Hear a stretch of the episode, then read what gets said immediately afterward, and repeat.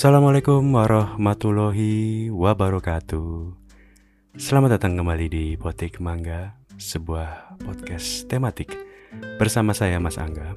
Apa kabar lo semua? Semoga dalam keadaan sehat walafiat. Semoga baik-baik saja. Uh, mungkin buat lo yang masih kurang sehat, semoga segera diberi kesembuhan. Semoga kita semua bisa melewati pandemi ini. Amin ya Rabbal 'Alamin.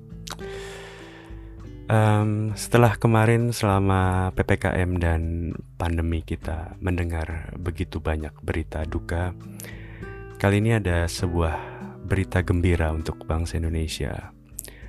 Um, berita yang hadir juga dari Jepang, dari Tokyo. Setelah kemarin dari Olimpiade, sekarang dari Paralympics. Uh, kontingen Indonesia berhasil meraih dua emas, tiga perak, dan empat perunggu. Ini adalah sebuah raihan terbaik sepanjang keikutsertaan kontingen Indonesia di ajang Paralympics. Jadi um, Indonesia Raya akhirnya kembali berkumandang di Paralympics sejak terakhir di tahun 1980 di Arnhem, Belanda. Gua cukup yakin lo juga belum lahir pada saat Indonesia bawa pulang emas terakhir di ajang Paralympics. Uh, bintang utama kontingen Indonesia tentunya tidak lain tidak bukan adalah Leani Ratri Oktila, atlet cabang olahraga para badminton di kategori SL4. Dia berhasil bawa pulang dua medali emas dari nomor women's double dengan pasangannya Mbak Halimatus Sadiah dan dari mixed double dengan Pak Hari Susanto dan juga satu perak dari women single di kategori SL4. Gila banget ya, seorang atlet bukan cuman bawa emas tapi dia main di tiga nomor sekaligus. Tiga-tiganya masuk final dan bawa pulang emas di dua nomor. Luar biasa. Uh, Mbak Leani ini adalah atlet olimpiade terbaik yang dimiliki Indonesia sampai detik ini gitu. Karena memang sepanjang sejarah Indonesia di olimpiade tidak pernah ada satupun atlet yang bisa bawa pulang dua emas di olimpiade. Bahkan di dua, olim, dua emas di satu olimpiade. Gak pernah ada tuh. Mbak Leani bisa membawa dua emas dalam satu olimpiade plus satu perak Olimpian terbaik Indonesia sepanjang masa. Ratu para badminton, the best in the world. Um, tapi kayaknya antusiasme rakyat dan para pejabat belum sebesar kemenangan Grecia Poli dan Apriani Rahayu kemarin di ajang Olimpiade Tokyo 2020. Um, kenapa gue bisa ngomong kayak gitu? Karena memang uh, pada saat kemarin Grecia dan Apriani menang, ucapan dari para pejabat dengan muka mereka yang segede gaban itu belum sebanyak ketika Leani dan para pasangannya menang emas. Menurut gue sih kayak gitu. Sebuah hal yang cukup sedih dan memprihatinkan sebenarnya, tapi faktanya adalah seperti itu. Sepertinya ajang Paralympics masih jadi ajang kelas 2 um, liputan dan exposure dari media juga belum semegah Olimpiade ya. Walaupun memang uh, ditayangkan di televisi kemarin juga di video.com juga di TVRI kalau nggak salah. Tapi memang ketika kemenangan Mbak Leani ini koran Kompas sebagai salah satu harian paling terkemuka di Indonesia hanya ngasih setengah halaman untuk kemenangan dia di women's double dan kemenangan Mbak Leani dengan Mas Hari di mixed double hanya seperempat halaman. Bandingkan dengan ketika Gracia Poli dan Apriani menang mendapatkan satu full page. Um, gua nggak bisa menyalahkan siapa-siapa ya, Kompas terutama atau mungkin bahkan Gracia Poli juga nggak mau uh, dia juga nggak minta mendapatkan satu medali eh satu full page di Kompas gitu. Ya positif thinkingnya mungkin kemenangan Mbak Leani dianggap biasa aja. Agak aneh memang. Karena gimana pun juga uh, Mbak Leani adalah atlet para badminton terbaik yang bangsa ini punya gitu. Buat lo yang ngikutin para badminton Mbak Lean ini sejenis apa ya? Wonder Woman lah bisa dibilang gitu terutama di kategori SL4 para badminton dia sampai saat ini sampai podcast ini gue record episode ini gue record itu menjadi peringkat satu dunia untuk tiga nomor sekaligus satu atlet tiga nomor sekaligus peringkat nomor satu dunia di women's double, mixed double, sama di women's single peringkat satu dunia. Udah gila kali ya. Ranking satu dunia di tiga nomor, gila. Um, gue pertama kali lihat Mbak Leani itu di ASEAN Para Games karena waktu itu ASEAN Para Games uh, diadakan di Jakarta di Indonesia di satu atau dua bulan setelah Asian Games di Jakarta. Jadi secara hype-nya juga masih lumayan oke okay banget gitu. Sama kayak sekarang di Olimpik di Pasian Para Games itu juga Mbak Leani menang dua emas satu perak gitu. Sama persis kurang lebihnya kayak gitu. Buat lu yang gak kebayang betapa hebatnya Mbak Leani, gue kasih sedikit gambaran kalau orang ini jago banget. Pertama di Paralimpik kemarin, dia main tiga nomor. Dengan main di tiga nomor, dia main 12 kali, 12 match dalam lima hari. 4 game di tiap nomor, jadi 4 kali main di women's single, 4 kali main di women's double, 4 kali main di mixed double. Total menitnya konon kemarin gue baca 320 menit. Jadi kurang lebih sekitar setengah jam lah per game gitu. Ya coba aja lu main badminton tuh setengah jam kalau nggak ngap-ngapan lu. Jamin gua ngap emang lu main badminton setengah jam aja. Sakti gila emang sih Balian ini gitu. Dan nggak cuman apa namanya punya gelar di badminton, gue baca juga Mbak Liani juga punya gelar S2 Magister master.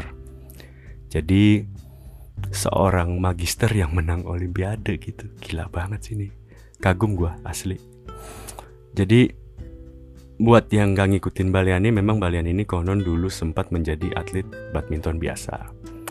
Terus ceritanya katanya kalau nggak salah di tahun 2000 apa 11 apa 2012 gitu pernah kecelakaan motor. Alhasil uh, kaki kirinya ada gangguan permanen. Setelah akhirnya uh, pulih dari kecelakaan itu bangkit dia main badminton lagi akhirnya gabung ke para badminton dan akhirnya kayak sekarang ini.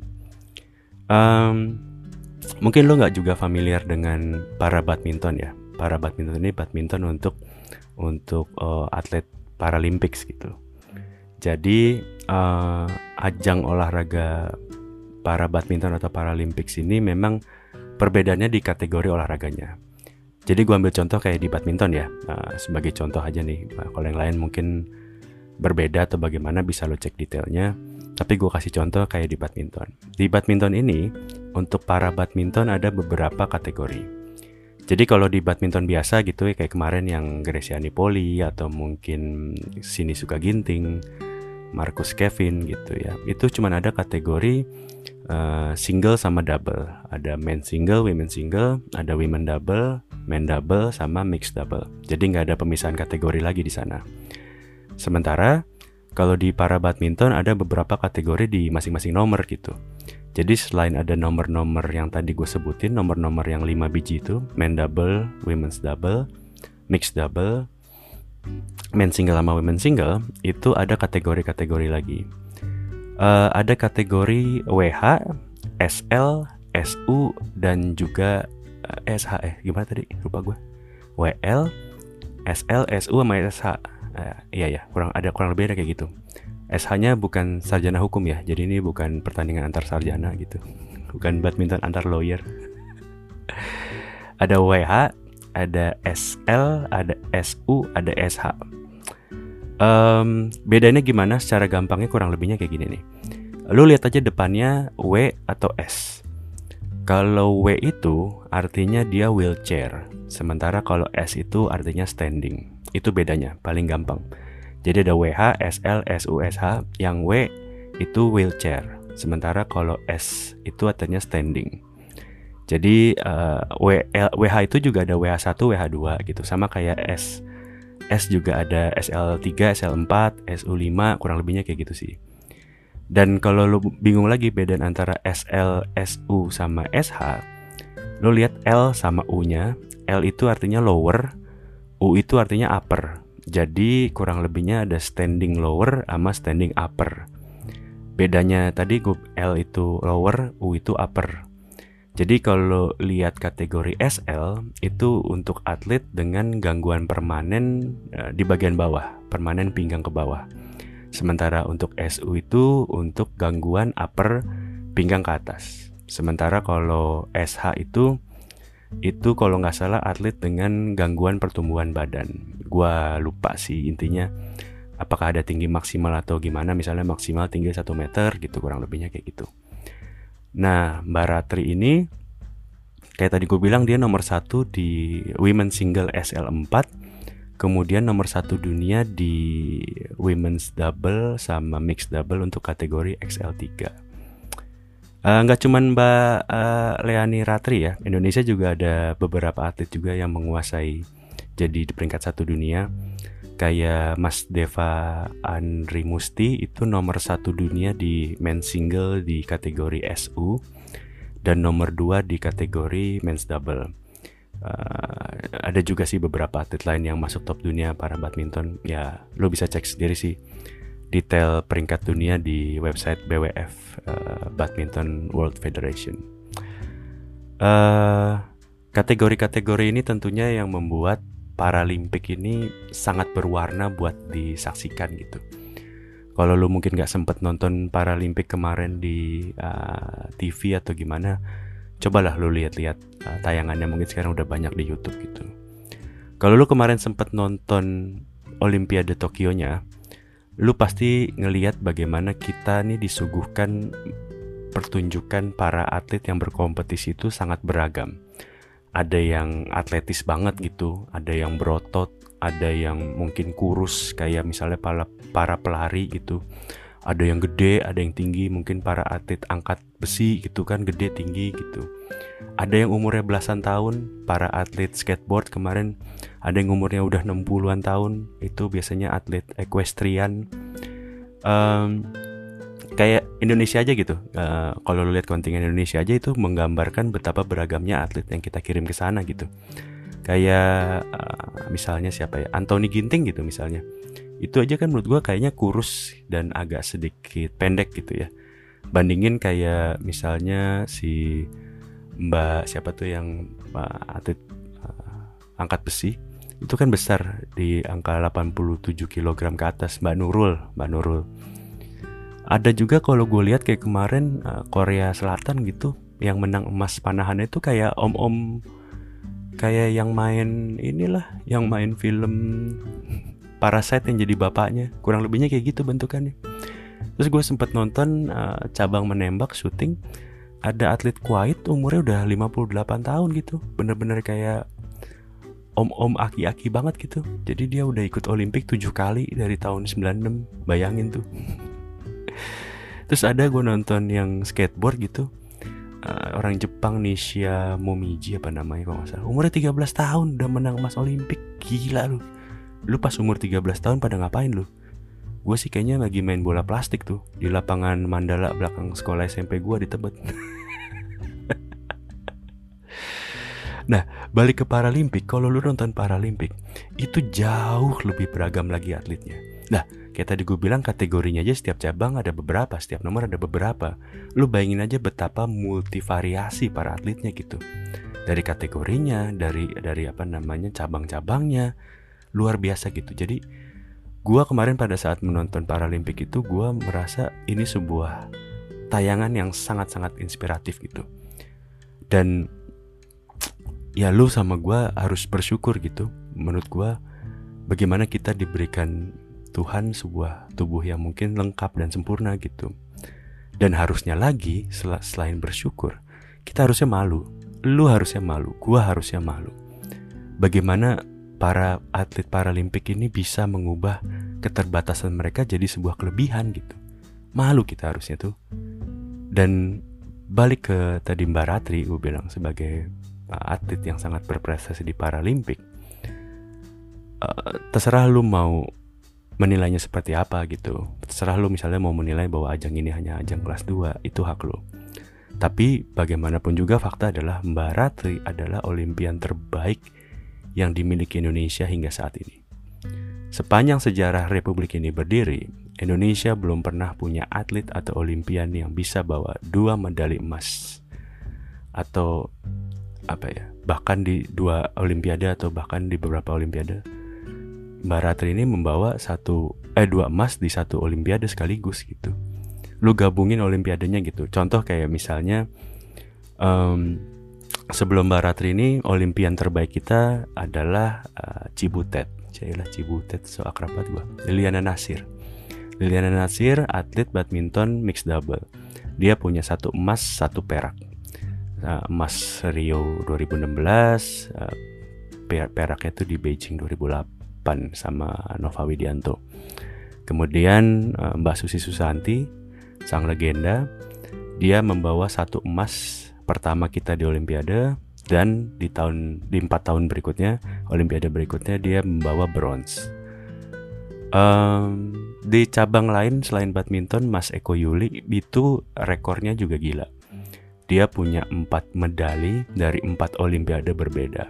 Uh, beliau sampai saat ini adalah Olimpian Indonesia dengan medali terbanyak. Tapi ya emasnya belum ada. Dia hanya punya dua apa namanya dua perak sama dua bronze dari mulai 2008, 2012, 2016 sampai kemarin 2020. Semoga 2024 Mas Eko Yuli masih berkesempatan, semoga bisa emas gitu. Uh, Mbak Lisa Rembewas juga punya tiga medali, kalau nggak salah satu perak dua perunggu. Sisanya ya banyaklah atlet olimpian kita yang punya satu atau dua medali gitu. Jadi ya ini adalah sebuah prestasi bangsa yang harus kita hargai.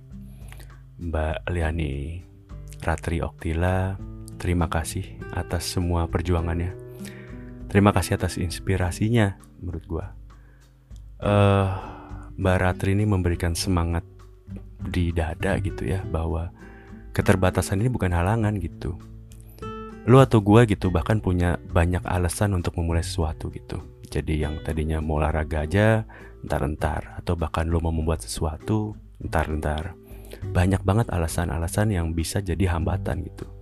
Alasan akhirnya yang lu nggak bikin itu sama sekali gitu. Dan alasan-alasan itu mungkin yang membuat lu masih stuck di keadaan lu saat ini.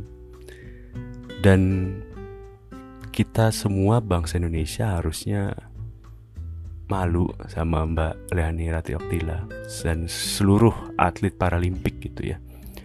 Mereka ini bisa mengubah apa yang jadinya keterbatasan mereka bisa jadi kelebihan, bisa jadi prestasi gitu. Uh, ah, gue nggak bilang abis ini lo ambil raket terus lo latihan badminton terus lo jadi kompetisi di olimpiade ya enggak umur lo udah lewat buat itu semua gitu gue cuma pengen bilang ke lo yang lagi dengerin ini bahwa kadang hambatan itu emang adanya cuma di kepala sama hayalan lo aja selama ini gitu. Maksud gue ketika lo memulai sesuatu atau lo membuat sebuah karya gitu, karya pertama lo pasti akan jelek. Karya terbaik lo adalah karya berikutnya. Ya Mbak Ratri juga nggak langsung jadi juara gitu. Gracia Poli pun kemarin gak juga jadi juara. Dia harus sekian lama menang emas. Dia atlet tertua kita yang pernah menang emas. Jadi intinya menurut gue sih ya mulai aja dulu gitu mulai aja dari diri sendiri dan semoga hasilnya akan hadir tepat pada waktunya gitu. ya sudahlah, kita tutup saja episode kali ini dengan sekali lagi mengucapkan selamat kepada Mbak Ratri. Sekali lagi selamat atlet olimpian terbaik sepanjang masa yang Indonesia pernah punya. Dan semoga kalau memang pemerintah memegang janji untuk menyamakan atlet paralimpik dan olimpik, maka Mbak Ratri juga memegang rekor sebagai atlet olimpian dengan bonus terbanyak dari pemerintah. Karena ini direkam pada saat uh, kayaknya Mbak Ratri baru pulang deh, jadi belum ketemu Pak Jokowi. Jadi belum kayak kemarin kan Gracia Poli dan seluruh atlet uh, olimpiade juga dibawa ke mana namanya ke Istana Bogor. Semoga nanti juga Mbak Ratri dan seluruh atlet Paralimpik juga dibawa ke Bogor.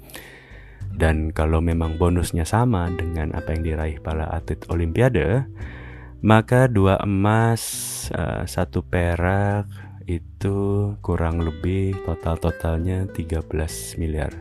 Eh, 13 setengah miliar. Pernah lihatkah Anda uang 13 setengah miliar dalam bentuk cash? Bahasannya itu mulu ya, ngitungin duit orang mulu ya.